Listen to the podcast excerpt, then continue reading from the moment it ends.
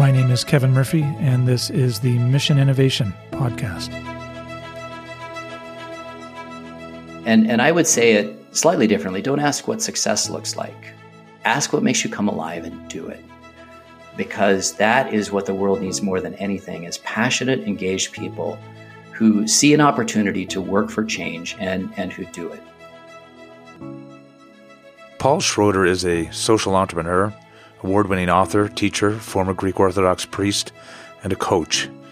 He has led diverse purpose driven organizations over the past 20 years, with two recent examples being the New City Initiative in Oregon, focused on issues of homelessness and employment, as well as HOURCAR, a nonprofit car sharing company focused on environmentally sustainable transportation in Minnesota. His book, titled Practice Makes Purpose Six Spiritual Practices That Will Change Your Life and transform your community offers a simple method for compassionate living. My name is Kevin Murphy, and this is the Mission Innovation Podcast. Paul, how would you define or explain the term social entrepreneur? You know, I grew up as uh, the son of an entrepreneur. So my father uh, ran a series of small businesses. He was in the Air Force uh, for a number of years and uh, actually worked for the CIA for a little while, did a, a, a small secret mission uh, during the secret war in Laos, but uh, came back to the States, uh, married my mother, and decided that he really had this urge, this gumption to, to do something uh, on his own. And so he left the military and started a small electronics repair business and then later a couple of other businesses. So I, I grew up knowing what entrepreneurship looked like. Uh, I was attracted uh, during my early years uh, to, I guess you would say, faith and, and, and social issues more than entrepreneurship. I, I, kind of never put those things together. So I went on to uh, go to seminary and become a priest in the Greek Orthodox Church. But I think that I realized at a certain point in my life, and we can talk later about how that whole process came together. I realized that that I had never really gotten away from that entrepreneurial mindset or or spirit, which I think fundamentally is about reinvention. It's about creating something new. It's about bringing passion and enthusiasm and, and energy to uh, to work and, and to life. And so I think that I was introduced to the term social entrepreneur by Peter Diamandis, who is the founder of the X Prize for commercial space exploration.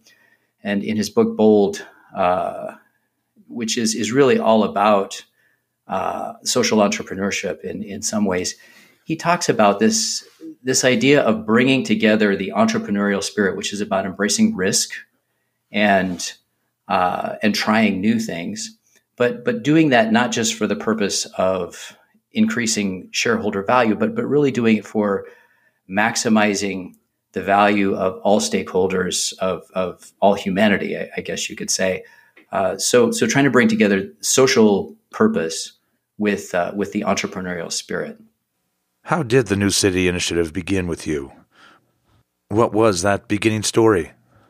So as I said before, I uh, became a priest in the Greek Orthodox Church. Uh, I was the uh, chancellor of the Archdiocese of San Francisco for a period of time.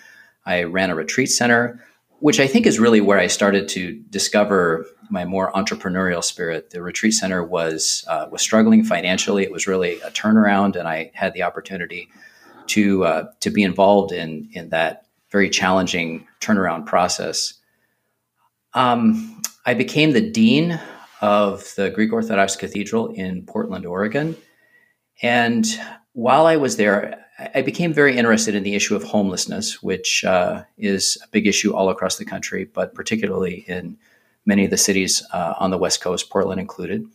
And, and I wanted to see our uh, congregation engaged around homelessness. So, together with some others, we started a Greek cooking class for people who were transitioning out of homelessness.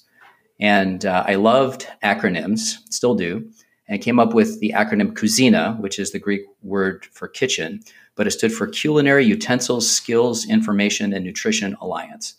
And we were teaching Greek cooking classes to people who were transitioning out of homelessness. So these were folks who had previously been homeless and had recently gotten themselves into housing. And, and what I learned at the time was that the idea of housing retention how do you help people who have been homeless and who are now housed maintain and keep their housing?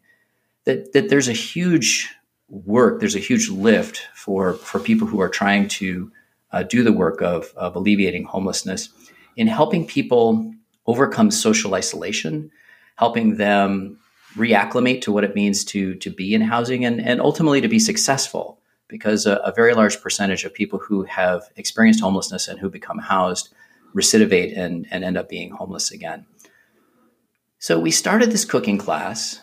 It was taught by restaurateurs, uh, Greek restaurant owners uh, in Portland. And, and one of the things I, I, recognized right away was that there were people uh, who were in the class who had amazing skills uh, in the kitchen.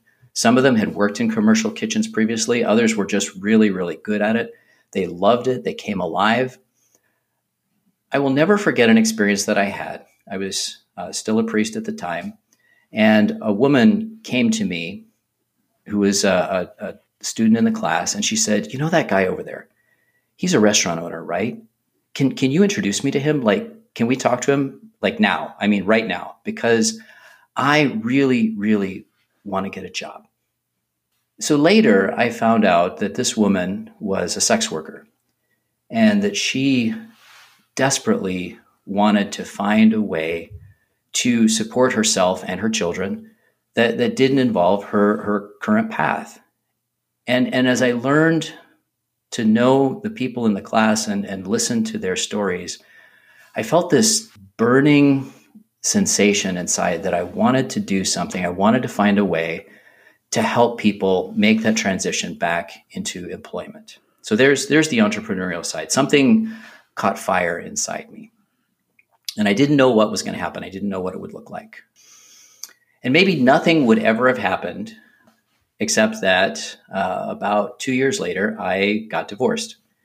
So, in the Greek Orthodox Church, you can be married and be a priest, but uh, divorced, not so much. Uh, it's uh, forbidden to remarry as a Greek Orthodox priest and, and really not highly regarded to be divorced and to, to be a priest. And I was basically told that my time of serving a parish was at an end.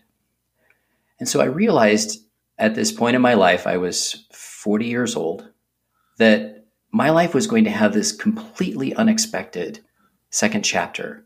And I had no idea what it was going to be. It was a complete blank slate because I had envisioned myself being a priest for the rest of my life and retiring. So I had to answer the question well, what am I going to do? What do I want to do?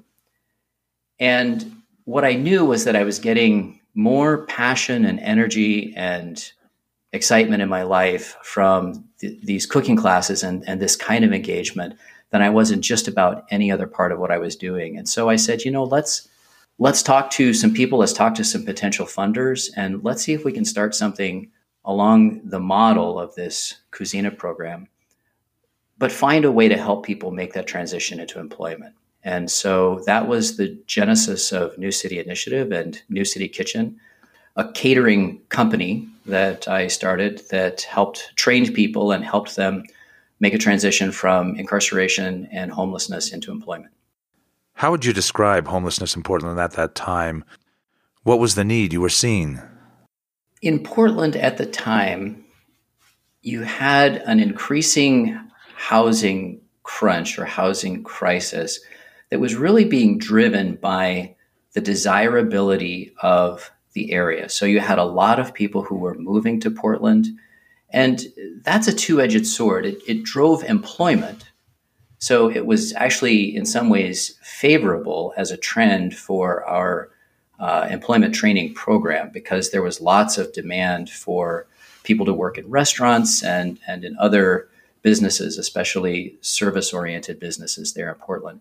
But the market for housing was getting tighter and tighter and tighter. And the result of that was that people who were living on uh, basically poverty wages or who were trying to make a go of it on SSI, uh, supplemental security income, or, or SSDI, uh, uh, Social Security Disability, were being pushed away from the center of the city, and, and mostly they were being pushed eastward um, towards uh, the area of the city, towards Gresham, and, and, away from the center of the city where the jobs were.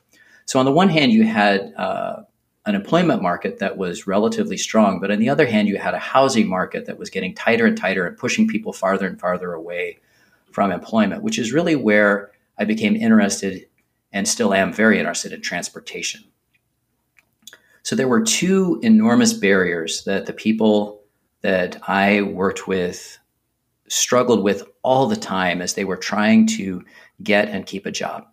One of those was childcare uh, just a perennial issue. Finding uh, people to take care of, of children who are not in school or to take care of them after school if need be, um, an enormous challenge for a lot of the folks that I worked with. And the other was transportation. So folks were either relying on public transportation, sometimes traveling more than an hour, multiple uh, transitions from bus to light rail back to bus to get to their uh, to get to their work. Sometimes relying on on vehicles that were really just the slenderest of threads. They were cars that were ready to break down. They had 200 plus thousand miles on them. The tires blew out, the engines quit, the transmissions uh, broke, and and that could throw a, a household into crisis immediately. You think that that someone everything seems to be going great, their their job is going well, uh, their life seems to be going fine, and you turn around and you come back a week later and you find out that the car broke down and they missed a couple of days of work and they got fired and now they're ready to get evicted. So so certainly uh, this was one of the, the reasons i got very interested in transportation was seeing this mismatch between where jobs were needed and where people actually lived. And i think that's true in, in many places including here in the twin cities. Paul what were the stories that demonstrate the importance and the challenge of social entrepreneurship given the work that you were and are doing? I think of someone um, whom I call Mary in a curriculum that I wrote at the time, and I'll use that name for her now. Um, Mary was someone whose story I got to know very well. She was one of the first people that I ever met uh, through the CUSINA Greek cooking class program. Mary describes herself as a miracle baby. Uh, she was less than four pounds at birth. Uh, she was born to a couple, uh, one of whom was from Portland and the other of whom was from Arkansas. And they were incredibly uh, unstable. They shuttled back and forth constantly from Portland to Arkansas and back to Portland due to uh, frequent fights and breakups. Um, she was a victim of terrible violence as a child. And one of the things that she said to me uh, was, You know, I, I still have the belt buckle marks on my back. It will never go away. She dropped out of school in the eighth grade.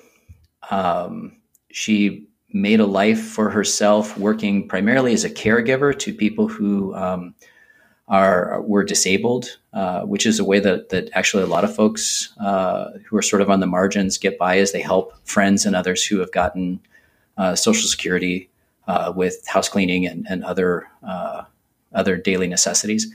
And then one day she was riding her bike uh, across one of the bridges in Portland, and she had a head-on bicycle collision and got a TBI, a tra- traumatic brain injury, and um, everything fell apart for her. She couldn't work anymore. She couldn't remember details. Uh, she started selling her stuff to pay her rent, and then eventually ran out of things that that she could sell, and uh, was on the streets for the very first time at, at 40 years old.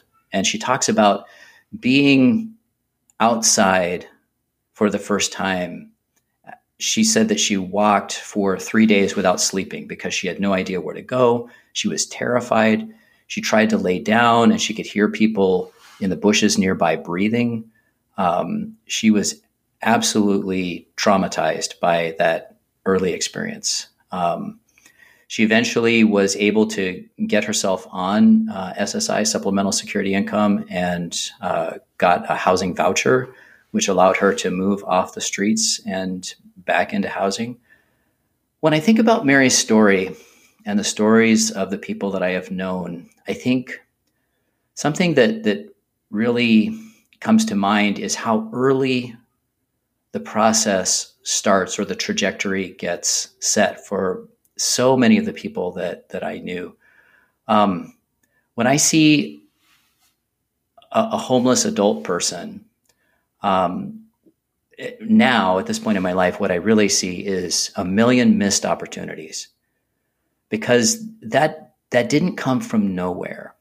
It, in many ways, I think that once you know people's stories and you familiarize yourself with early childhood trauma and the, the effects of adverse childhood experience, it's, it's not very surprising. So many people confront so many challenges abuse, neglect, disrupted, talent, uh, disrupted attachment early, early on. And uh, they struggle, they don't make it through school, they adopt self destructive, risk taking behaviors. Um, oftentimes they become injured or disabled, sometimes they become addicted. But fundamentally, they didn't have, from an early age, the support that they needed to thrive. And, and that to me is what the alternative to homelessness really looks like is, is a community where we support each other so that everyone has the opportunity to thrive. As a social entrepreneur, how would you define success? something that was really impressed on me in the process of starting New City Initiative and New City Kitchen is how careful we have to be with how we define success or, or how we think about it. Um, I think that as nonprofits, as organizational, as, as organizations and organizational leaders engaged in trying to affect social change, there is an enormous temptation to tell success stories. Uh, we love these stories. We love to hear how people triumphed over adversity and uh, were able to move beyond their challenges to a better place. I think that what I came to realize as I was doing this work was that those success stories are a success story, but then you have to ask, and then what happened? And what happened after that? There's there's a story that I really like. It's from the Confucian tradition, and it goes like this: There's a man who had a uh, a horse, and the horse ran away. And his neighbors came to him and said, "What an unlucky day! It was the unluckiest day ever that your horse ran away." And then the horse came back and it brought with it two wild horses. And the neighbors came back and they said, What a lucky day. Actually, this was the luckiest day ever that your horse ran away and brought these other horses back. And then there was, uh, and then the son of this man got up and tried to ride one of the wild horses, and it threw him off and it uh, broke his leg very severely.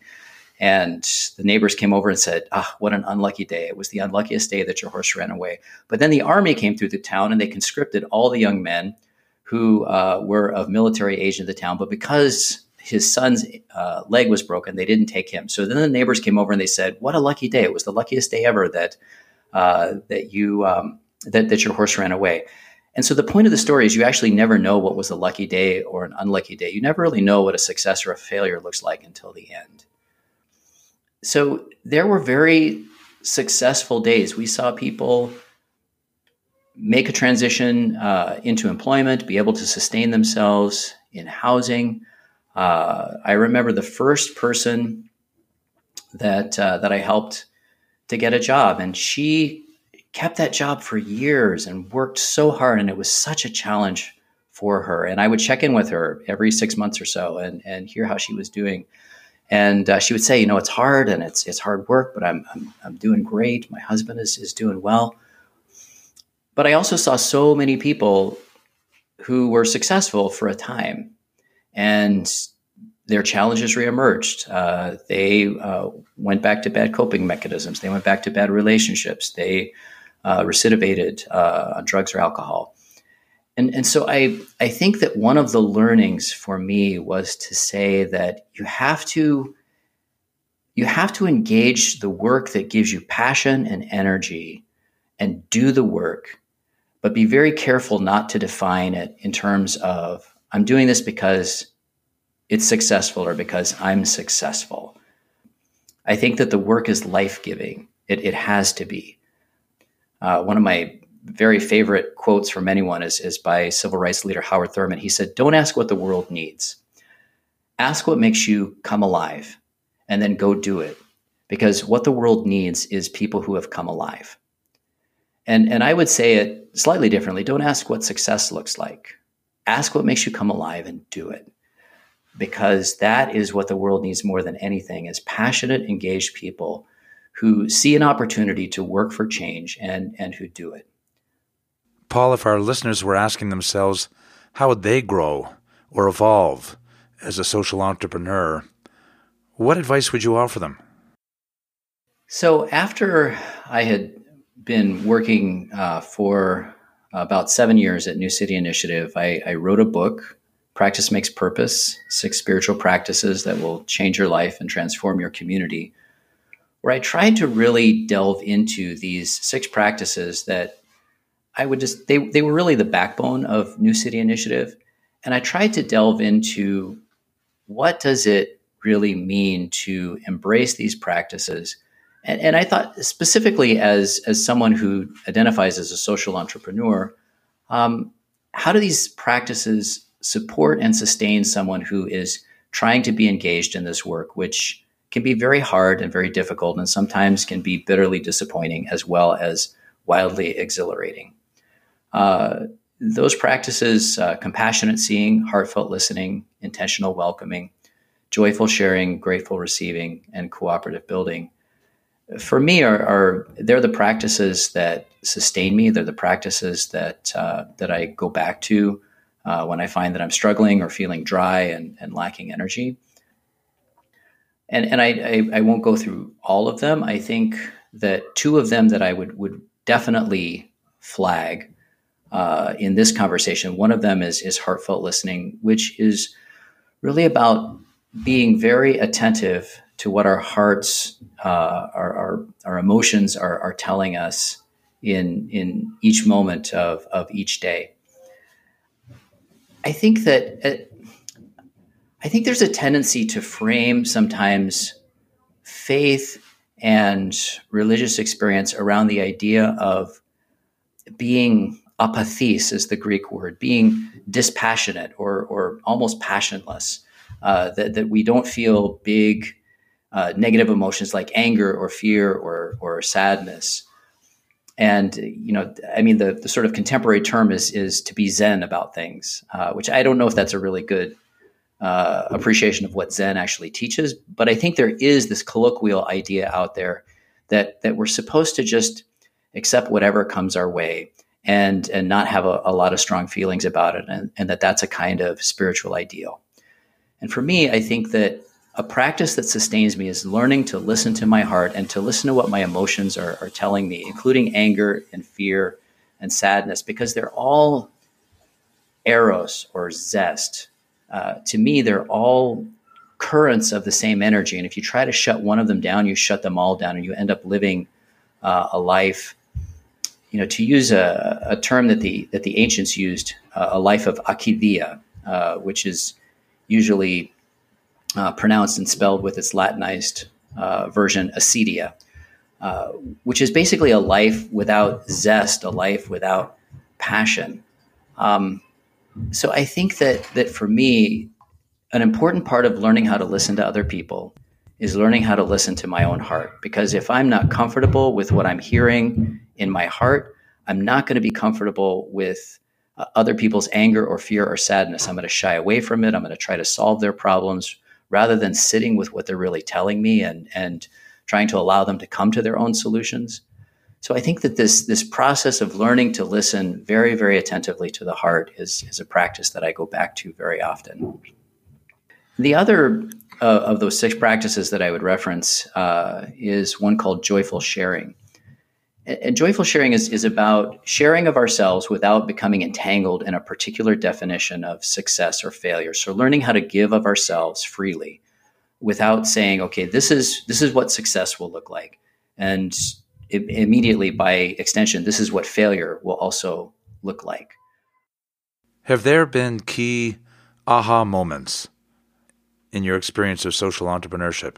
I think that one of the key aha moments was the recognition that the, the service that we have is not ideally set up for people who want to use it for uh, for employment. And so, as I have delved into car sharing and, and tried to more deeply understand uh, how shared mobility can affect people who have access to it, there's there's different kinds of shared mobility. HOURCAR runs a, a so-called two-way or round trip car sharing service, which basically means you have to bring the car back where you found it and you keep paying on it until you bring it back. That doesn't work great for folks who want to use uh, a service like ours to commute to work. There are some workarounds. We we we have a, a system in place now where we charge people a much lower price if they want to keep a vehicle overnight that can work well for people who are commuting for second and third shifts. But, but fundamentally, we realized that the nature of our service would need to change if, if we wanted it to be more accessible for folks, particularly who wanted to, to commute to and from work. We needed to create a one way transportation service that is where you can pick a car up at point A and drop it off at, at point B so that you are getting a car near where you live and leaving it near where you work. And you're not paying for it while, while you're at work that's something that we've been working on over the past two years that I have been CEO is, is trying to redesign the service while at the same time trying to to find ways to better understand what the transportation needs of people here in the Twin Cities uh, really are and how we can better serve them. Paul, in both experiences in Portland and Minneapolis, what have been the bigger struggles for you? I think that when you're working in startups, when you are working in turnarounds, when you're doing things that involve risk, those things are hard. You're always trying to say, are we going to make it?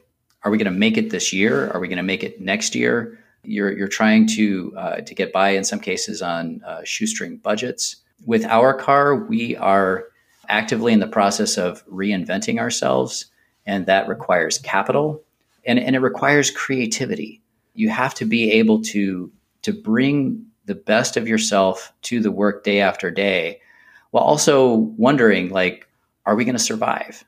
And and i think that that is one of the most challenging elements is is being able to uh, i want to the word stomach comes to mind but i'm not sure if it's the right word. It's it's it's the ability to live with the possibility of failure and knowing that you know your reputational capital is on the line. And and and saying still i'm going to show up and i'm going to keep doing this work. And if it succeeds then that will be one thing. And if it does not succeed who knows what will be born out of what seems like failure. Sometimes we think that that failure going out of business is the worst thing that could possibly happen. But i think that the worst kind of failure is the failure of courage so I think there's an element of courage in in facing what it means to reinvent. And, and you're you're going to constantly reinvent if you're if you're doing startups and if you're doing turnarounds. To face and live through that kind of risk, do you think that people are born with that ability, or do you think it can be developed, and how? It's a really good question. I don't know the answer to that question. I mean, I, have I've read research that suggests that that some people you know, just have, I mean, one way to say it is higher risk tolerance. Another way to say it is they just have more naive optimism. I think that is really hard, a really hard question to answer. But I do think that for, for us as a human community to move forward, I believe that we need more willingness to work on problems that are really hard because I think that if we are risk averse and if we're not careful about how we define success and failure, it's really easy to solve easy problems instead of hard ones. And, and I'll point to homelessness as an example of that. So I think that once you really enter into homelessness and understand that for, for so many people who experience homelessness, when you know their story, you understand the incredible adversity that they have faced the incredible courage that they have shown, but but the formidable obstacles that that they're up against. and you can lose hope so easily. Uh, you can get burnt out and and and not be bringing the best of yourself to the work. So I think that something that that that we need is to be able to lower the cost of failure, uh, and and maybe even to lower the psychic cost of failure. To say, you know, not succeeding, going out of business, running out of money, like those are things that can happen, and they're not the worst thing that can happen because the worst thing that can happen is that you lose your soul, you stop trying, you stop, you, you don't, you no longer bring any passion, you don't try anything new. You just keep doing what you've always been doing. So, on the one hand, I, I do think that maybe, maybe there are some people who have more innate risk appetite than others. But I would, would posit that as a human community, we need to be willing to take some bigger risks and, and embrace some of the harder challenges if, if we're going to be able to solve some of the very big problems that uh, that are in front of us. You know, ending poverty, education, eliminating disease, decoding the human genome, exploring and inhabiting the cosmos. Like we have enormous challenges in front of us, and we need every human being operating at their at their full potential, and we need to create the community that will support and undergird that. If there are social entrepreneurs who are looking for an area of focus, what would you point to that is ready for necessary change? You know, if, if I had to pick a place to focus time and energy and attention, it it would probably be in the foster care system. Um, so, foster care, uh, about 1% of the US population is going to be homeless at, at some point in their lives. So your chances of, of being born and, and growing up and, and eventually becoming homeless uh, are about one in a hundred. But if you've been in the foster care system, about 36% of kids who are in foster care will become homeless at some point. So now your chances are one in three, greater than one in three. That's that's not something to do with uh, with foster care itself so much as it is with the factors that lead kids to uh, to find themselves in foster care. But the system is so under resourced, especially in terms of of loving parental homes that can invite uh, just one or two kids in and and care for them and support them. Uh, and, and do so, you know, not as a, a business proposition, as, as sometimes can happen, but but really because they they want to uh, they want to make a difference in, in the lives of these kids. So I would say, you know, if you're listening to this and you are a foster parent, you are my hero because that's the place where we need so much more energy and focus and where we're so under resourced. Paul, you claim that social entrepreneurs need a spirituality, and that was the genesis of your book Practice Makes Perfect. Are there other resources that you would offer that you have found helpful on that same theme? So there's a text, uh, a spiritual text that I think every social entrepreneur ought to read. And I was introduced to it by a spiritual teacher by the name of Eknath Easwaran. And Easwaran was a, uh, a spiritual teacher, writer in the Hindu tradition. Uh, he lived in the Berkeley area, taught at uh, UC Berkeley. I think he taught the first accredited course on meditation in the United States. He wrote a, a series of commentaries on a Hindu text known as the Bhagavad Gita.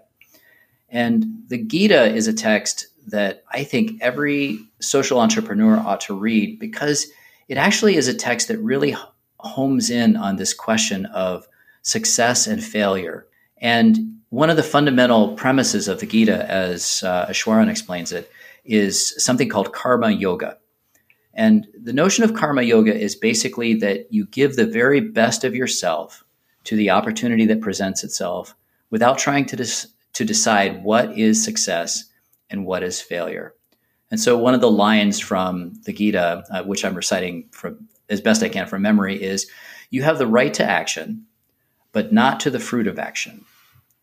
And Easwaran explains that by saying that we we act in the world for good the best that we understand it, but we don't attach uh, the, the expectation that that is going to bring any particular kind of success with it. It may or it may not, but that's okay because the point is really just to be engaged. The point is to to find that place. Going back to the quote from Howard Thurman, to find the thing that makes you come alive, and then to go and do it.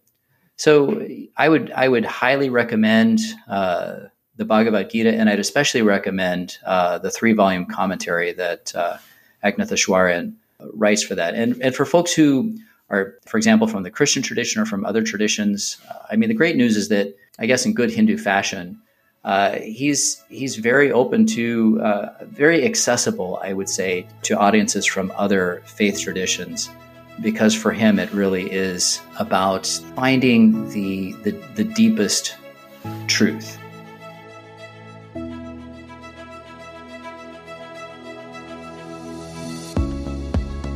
From the work of social entrepreneurship to spiritual practices supporting that work, to definitions of risk and success, our conversation with Paul Schroeder has been wide ranging. Resources such as the link to Paul's book are posted with this podcast on our website at missiononline.net.